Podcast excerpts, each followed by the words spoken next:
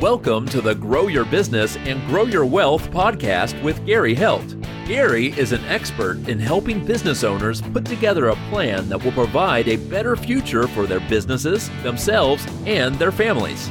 On the podcast, Gary interviews other professionals who share his vision, and together they share secrets and strategies any business owner can use to build a better financial foundation for your business and your life.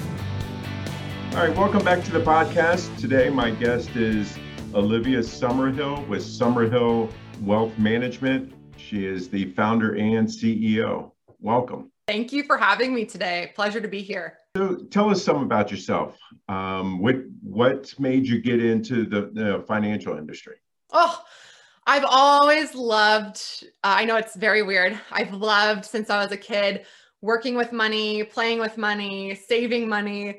The reason why I actually got into it was my then boyfriend, now husband, right after college, he said, you know, you keep going to the library to just read books about finance and money management.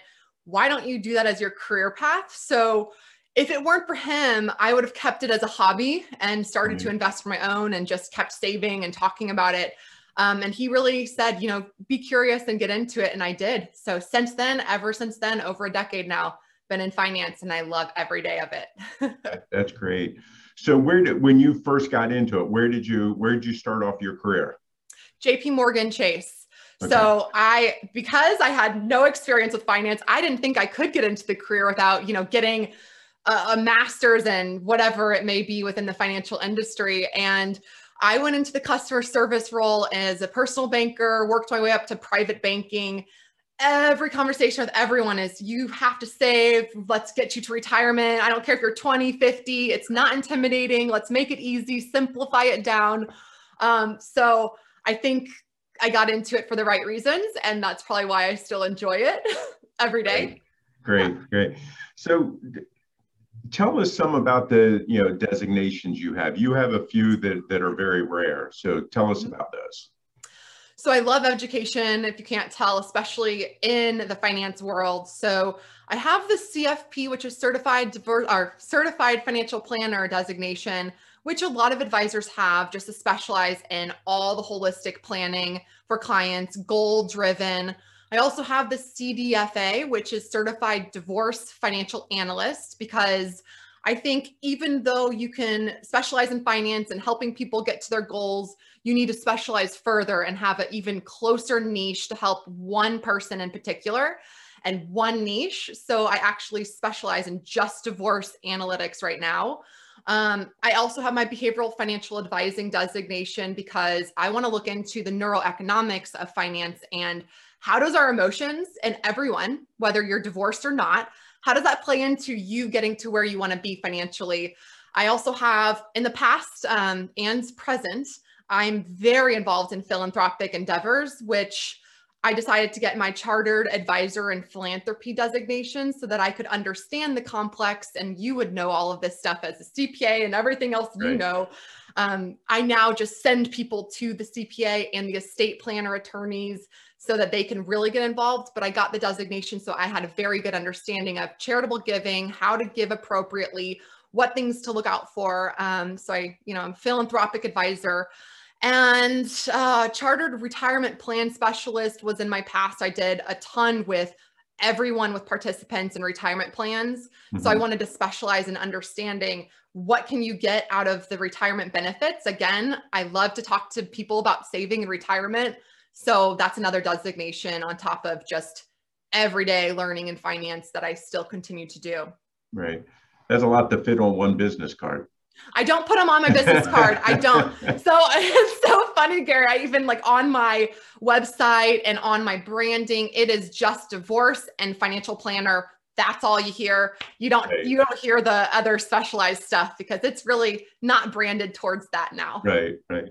With the certified divorce financial analyst, tell us what that means. The biggest thing that I do as the analyst is I help clients understand their short-term and long-term settlement options within a divorce, because you can walk into your divorce, emotional, non-emotional, doesn't matter. You're not going to know. I wouldn't know if I weren't in the financial world.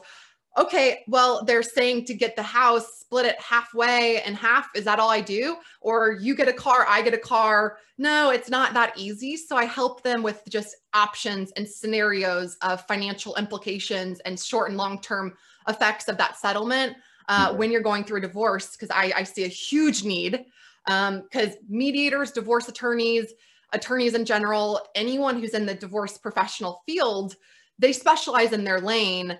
And I don't see enough clients going to actual financial people within their divorce team. So I help with that piece that's missing, because you can't just split the house. You need to know about the basis. You need to know about all the tax implications. So that's where I come in and I help them with all of that scenarios and getting to the right goal. Because it's, again, about financial goals. Where do you want to be? What's going to be best for you now and in the long term financially after your divorce? Right. So what made you pick this as your niche to go into? So I would love to say that most people, they say, oh gosh, I got into it for this and this and this reason. And I know exactly what those reasons are. For me, it's a combination of things. The top few is I'm a child of divorce, which it was just nasty. And I saw how it can affect people in really negative ways. So and it took 15, 20 years before I got into it, but I did it because I really think there's a better way to do things and I can help with that for other families going through it. I also saw it as a huge opportunity during COVID. So it was more of a business decision than a personal one because working through financial things with clients, well, everyone's getting divorced more often. Not everyone, but more often there's divorces within COVID. So I saw this opportunity to not let people make these massive financial mistakes if I specialize, because we don't want people coming after the divorce saying, oh, I made a lot of mistakes and now as a financial planner, can you help me? Well, no, let's actually help you during, set those objectives. So I created my business during COVID on purpose just to specialize within divorce. Yeah. Yeah. I mean, I think it's, you know I preach all the time. And if anybody's listened to any one of the podcasts, they know I always talk about planning and making sure that you're proactive about the planning. And then especially when you're going through a divorce, which is a crisis, because at that point you're not thinking clearly. Not at all. Or if there's a, you know, a death of a loved one and you're handling that stuff. So, you know, what you're doing, I think, is really important. What, when you're meeting with potential clients, what are some of the mistakes that they're making and questions that they're not asking you that you really wish they would? Gosh, there's a few that come off right off the top of my head. The number one is usually here, and I work with affluent women, so I'm very specialized. And the top thing that I usually hear is, can I keep the house? Can I keep my lifestyle?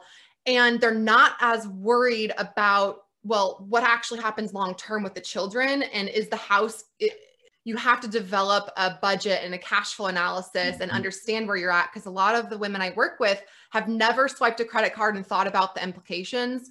So getting those boundaries and foundations set is usually where I have to go with those conversations instead of yes or no, you can keep the house. Let's look at those options. Let's actually backtrack a little. So I think that's a huge mistake of really wanting to keep a house when maybe you can't is a big one.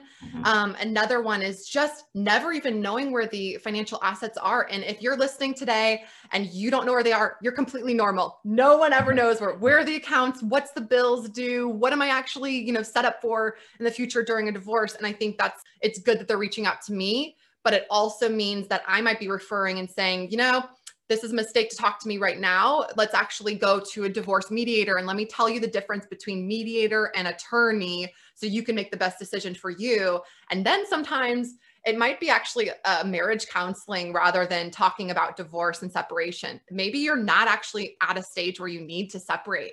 It's just a communication error. So there's some mistakes where they think that's like the final thing you need to do is get divorced. No, I would rather you stay together, especially if you have children. Right. If it's the right fit, of course. But that's sometimes what I have to say. And they're not a client then. And I'm okay with that. I don't want to work with anyone and everyone because I don't want people to come to me because they don't get divorced, right? We don't want them to get divorced. Right. Yeah, I think that many times, you know, I work with married couples and one of them passes away or they have a divorce. the other one doesn't know where anything is, and their life is a complete shambles. And we really try to, tell our clients, it's like, look, you need to have this conversation. And, tax time is a perfect time. You can say, hey, this is your financial checkup. Let's talk with your financial advisor. Let's talk with, yes, all the different people, check your beneficiaries, do all of that kind of stuff. And I'm assuming that's one of the big things that that you do when you sit down with people, is, yes, especially when it comes to the beneficiaries. Yes, absolutely. Especially during divorce. And even in my past life as a wealth manager, that was huge. I worked with absolutely every day, estate planners, CPAs, lawyers. We need to have clients be proactive. And I was kind of the little homework pusher. This is your homework. I'm going to actually follow up with you. You're going to do this because it's the best for you. You make the decisions. I don't care what you put as a beneficiary, but here's the things that you need to talk to about with the team that we're going to bring in. And now with the divorces, yes, absolutely. We don't want to have someone on an estate plan once you're divorced that may not be the person you still are in love with, that you want to have all your assets if you pass away. So still having those team discussions is very important. Yeah, that making sure that the ex-spouse, if they're on the hook for paying, make sure that they have that life insurance policy, because otherwise that could, really change things also. And that's another mistake. It's usually not the first conversation I have with anyone. So that's not why I brought it up a few minutes ago, but it is absolutely a huge, huge thing that you have to discuss with clients. Absolutely. Good point you bring up. Do you kind of almost feel like you're doing, finance 101 with them when you're, talking to them, that big B word, that budget, yes, because nobody wants to hear, oh, I got to go on a budget. So, and that's exactly why when I founded my firm, I did it after months and months and months of research and planning on what's a good fit for me, what's a good fit for clients, where's something missing within the financial world. And I could not, I got to tell you, I could not, as a wealth manager, financial advisor, and planner, with all of my practice and all the hundreds of millions that I was managing and doing retirement planning and doing philanthropic giving and planning, and doing everything else with business owners, retirees, and children planning for education and insurance planning. I could not come in and say, hey, let's sit down for a few hours and actually work out what is a budget. Let's talk finance 101. It was not in my day-to-day. So when I founded my company, that's all I do now. And I have all the time in the world because I only work with an exclusive, very, very low number of clients at a time to give them that extra attention, which I think is very rare when business owners start a business. They try to do too much. I love that you say that, because that's exactly what I do. It's just finance 101, as much education as we can, because I have the time to give it. What are some of the biggest fears that your clients have, and how do you help them overcome those fears? The biggest is, can I keep my lifestyle, and that fear of losing out and losing money in general, because they don't even know what they have. So I think another fear that has recently come up is, because of tax season, is, well, I don't even know if we've been filing taxes, and he might be signing for me, right? And so there's a fear of, is the IRS coming after me? So that's, again, where I can answer some things, but I also know that I'm astute enough to get the right person involved with my client if I need to. So I bring in people like the CPA and actually say, okay, let's see, we're going to look at together the last 3 to 5 years and go through everything that you have questions on. And I'm going to bring up stuff you didn't want to talk about, especially with credit score and all this other stuff, because we have to start a new plan and a new life. So that's the biggest fear, I think, is just, is there going to be enough?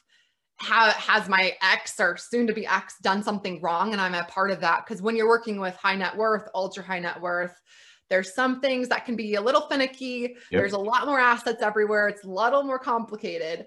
So they don't even know, the 5-6 properties they have, what's going on, and can I keep the place in Hawaii? So there's a lot of fears, and they're all valid. So right, I agree. I mean, with that, lots of times, I've seen and have helped people go to the IRS, get copies of transcripts of the tax returns, wage and income statements, and things like that, to take a look to make sure that what they thought was being filed is actually what was filed. Otherwise, get them to try to get innocent spouse relief with the IRS. Exactly. And in that way, this happens, because I know lots of times when, you know, people are going through divorce, suddenly somebody will go into the retirement account and take out a whole bunch of money, not say anything, not have the taxes taken out. And the person who didn't do this could be on the hook for half the taxes. Absolutely. So, absolutely. There's so many more things that if you bring it up in the very beginning, it does create fear. So you want to be very careful when I put it into the conversation for me in divorce, but I'm the one who's the big powerhouse advocate for the women, looking at, hey, I know you're not thinking this way. He's probably the best guy in the world, but I'm going to find and make sure there's not hidden assets, or we're not taking out the wrong way. We're going to freeze certain things. We're going to make sure that nothing during the divorce process can bite you. Because honestly, I've seen it, and I cover their basis and make sure they don't have any fears that come up in the future. Right. Mm-hmm. So, I mean, obviously, you know, you do a lot more, you know, I'm going to say hand holding with the clients, because you have a lower number of clients that you're taking on at one time. So you're able to give that more one-on-one with them, which is very beneficial. What are some other reasons that using a professional like you to help them through this is important? Oh, I can't express even in my personal life how much it's important to have a team around you. So I believe in it. I think it's really, really imperative to have people who know their stuff. So having that CPA, having that attorney that just specializes in estate planning, or even during divorce, a 401k plan, you need to split that appropriately. So you need to have a specialized lawyer, which is a quadro expert. There's a lot of people in your life as professionals that you just have to have in certain ways, and they come and go. And some of them stay, like financial advisors or planners, CPAs, therapists, maybe. It just, there's a lot of people. I know I'm in the divorce world, so it's a normal thing. But there's so many things that I don't know the exact answer on how to say it, but I find the importance, and it helps people feel in control, feel like they're going the right direction. They can turn to someone if they need to and just ask the question of, okay, so what do I need to do for taxes? Well, you have someone who can help you. Empowerment, I know that's a big word now. So there's so many reasons why you need to have a team. Yeah, that's something we preach all the time, is about having, you know, picking the right team so you can have the right plan. Because again, if you don't have that team that you trust, that you feel that you can lean on, how are you going to create the plan? And if you don't have them all working together, then the problem is, because again, your plan's going to change over, you know, next 6 months, you know, year, 2 years, whatever. So you need to have everybody working together to be able to go the direction you want to go. Absolutely. Love that. Yeah. That guided path and getting you to where you want to go. Even if it changes slightly, having those people around you and getting you to where you want to be, even if it changes, it's a great, great, great tool. Yeah. So working with the ultra net high worth clients, what are some of the obstacles that you've run into in working with them? I think in any relationship, there's going to be differences of one of the spouses understands the finances, the other doesn't. So for me, it's not an issue at all or obstacle, because that's why I started my business, is to help those who need the handholding and education. Right. So it brings them to a better level. But the biggest obstacle I'd say is the complexity of where the assets are, because a lot of these couples have massive amounts in something as silly, and people don't think about this, as credit card points. You know, that might not seem complex to you, but that's a big deal when you have quite a bit of assets in there, or the properties and the planes and who gets to keep what. I'm not the lawyer, but I am the one helping decide, okay, well, if you actually really like the boats, but the husband's the one who did the business fishing and you guys don't use some of that, what's the best, most realistic answer? So obstacles of getting realistic and giving them numbers that she can work with and educate herself on. Ultra high net worth, high net worth, it's not, if you understand where they're coming from, it's not as big of a difference. The number game is just a higher number. I think that, you know, you hit on, you know, credit card points. And I think lots of times people don't think of that as as wealth or, you know, an asset that we need to split. And I think that that's something that's important to bring up, because you really do find there's a ton of assets that people don't think about, you know, just in their day-to-day lives. And that's certainly one of them. What's the biggest challenge that you see with your business going forward? I would say, I mean, on a realistic standpoint, hiring is always, you know, who do you hire? How many people do you hire? When do you hire? The biggest challenge I just went through is marketing standpoint is it's not a good use of my time to sit on Instagram and social media. That's just not me. I've never enjoyed that at all. I rather just talk to clients and also, you know, do work. So hiring a marketing firm was the best decision that I just went through. And I did it way before I needed it, because I want to be a business owner who pays for what you need so that you can dedicate your time to better resources and what you actually can grow. So challenges, I'm going to have more, and I'm going to tackle them as I need to, but hopefully I do it before it's needed. Right. So yeah, we'll see what happens to the hiring in the future. Right. So what, you know, you said you started your, you know, this part of your business during COVID. Mm-hmm. What challenges have you faced because of social distancing and, you know, the people's desire not necessarily to get together? How have you handled that? So that's why I started the firm in a really, really positive light, because I had a very cushy job. I did not need to leave. So that was about 6 months of planning with a career coach. Because once again, I think having a team around you to have that non-emotional third-party support can help you make better decisions in life. And we came up with a plan of perfect timing in COVID, because I've already been doing for about 4 years video with clients. You can still have a relationship, still build trust through video.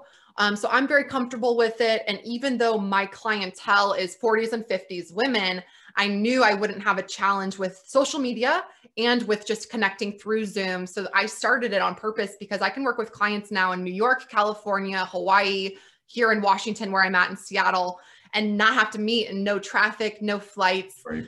So it was actually not a challenge. It was a business decision that I made that is a positive, and it's been successful. That's my viewpoint. Some businesses, like some partners who wanted me to work with them in the financial fields, they didn't want to transfer ever to Zoom. Then COVID hit, they were forced to. That's a different story, I think. Right. Mine was, I wanted to. Right. Have you gotten any pushback from any of your potential clients with, you know, doing Zoom as compared to face-to-face?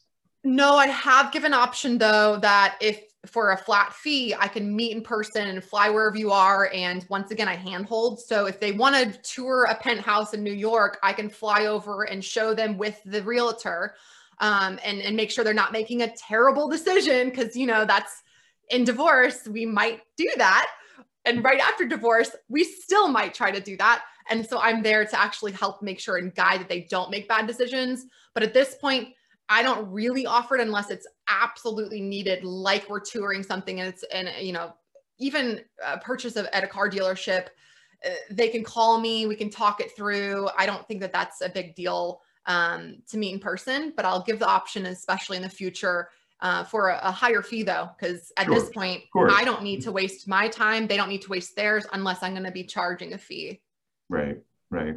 During your kind of your whole time of doing the finance things and now what you're doing, you know, with divorce, what is kind of your one thing that you've learned that you think is the best thing that you've learned? In finance related? Oh, I could really, that sometimes the best thing that you can have an advisor do for you is make sure you don't make a mistake in the market, by being that person who is the block from you making a terrible decision and pulling out at the wrong time.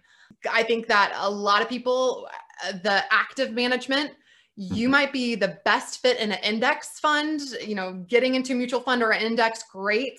And it's just passive investing, a lot less money. That might be the best decision. And then having an advisor still just make sure you don't pull out at the wrong time. Because we're behaviorally in tune to take action when we're scared and fearful. There's that behavioral finance in me. And I really think that humans, the action you need to take is not to do something in the wrong timing. And so that's, I think advisors really help clients not make terrible decisions, not necessarily actively managing a fund and making your portfolio beautiful. You can most likely get that in an index and let it ride out forever, but you need an advisor to make sure you don't take out and let it ride. So I think that's probably the biggest takeaway. Let the market do its thing, have an advisor, make sure you don't make poor decisions. Right. And another good reason to have a team. Yes, yes. So, you're doing a lot of things right now, not just with your business, but also with volunteer work. And I saw that you're going to be doing an Ironman marathon. Yes. How are you finding this work-life balance? I love this. I love hearing people talk about work life because I believe that everyone has so much time throughout the day. It's just we make excuses. So I think that even though I'm training for an Ironman, I'm writing my TED Talk right now, I'm writing a book, I'm doing my business, I plan it and I'm very selfish with my time and I have boundaries galore. I have so many boundaries. So I don't do anything I don't want to do. I don't say yes to things that I don't believe in. So when I volunteer, it is for charities and time, and I'm on boards that I really, truly want to be on. And when I race for the Ironman, it's hitting the Ironman goal of wealth and really just health, happiness, and internally. It's for my health. It's also for giving back to a charity because I'm raising money for a Financial Savvy Ladies, educate women in finance. So I'm doing it for a charity. So I don't believe that there's, in my mind, an issue with work-life balance for a lot of people. It's have a really, really healthy relationship within myself and make sure I keep my boundaries. Work-life is good for me. And that's not unrealistic because I do really take time to be selfish. That's okay. So what question have I not asked you so far that you wish I did? Let's say, what's the one tip that you would give people listening that are intimidated by maybe talking to professionals? Would be just call over the phone for, maybe a CPA in your area, just call someone who does estate planning, a financial advisor in your area, or even anywhere in the US nowadays, and just ask them to tell them what you do and understand that it's really good to have a team around you and they're not intimidating if you just call an interview. Call a few different types of CPAs, find a good fit, whoever you're calling for whatever professional need you have. It's not intimidating. No one's going to hang up the phone and say, no, I don't want to talk to you and I won't tell you what I do. I think that's the biggest barrier I see is people are scared to just call. So just call. People are not intimidating. So if, our listeners, maybe unfortunately getting ready to go through a divorce or going through a divorce and they want to reach out to you, how can they reach out to you? How can they talk to you? So my website's very, very specific on who I work with. So that's a good start. And they have a lot of resources on it where if you're thinking of divorce, going through divorce, you have questions on the finances or just what to choose for divorce attorneys and other resources, it's summerhillwealth.com. So that gives you a really underlying resource pattern of what you can choose. And then also I have a podcast, Divorce for Wealthy Women, on all social platforms, the Apple and Spotify.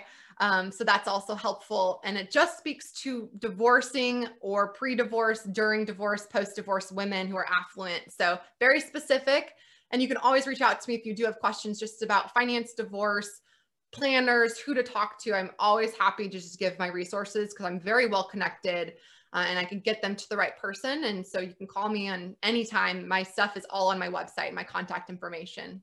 We really appreciate your time and your tips that you have given us today. Thank you. Appreciate coming on. So today our guest was Olivia Summerhill with Summerhill Wealth Management. Thank you. This podcast is a part of the C-Suite Radio Network. For more top business podcasts, visit c-suiteradio.com.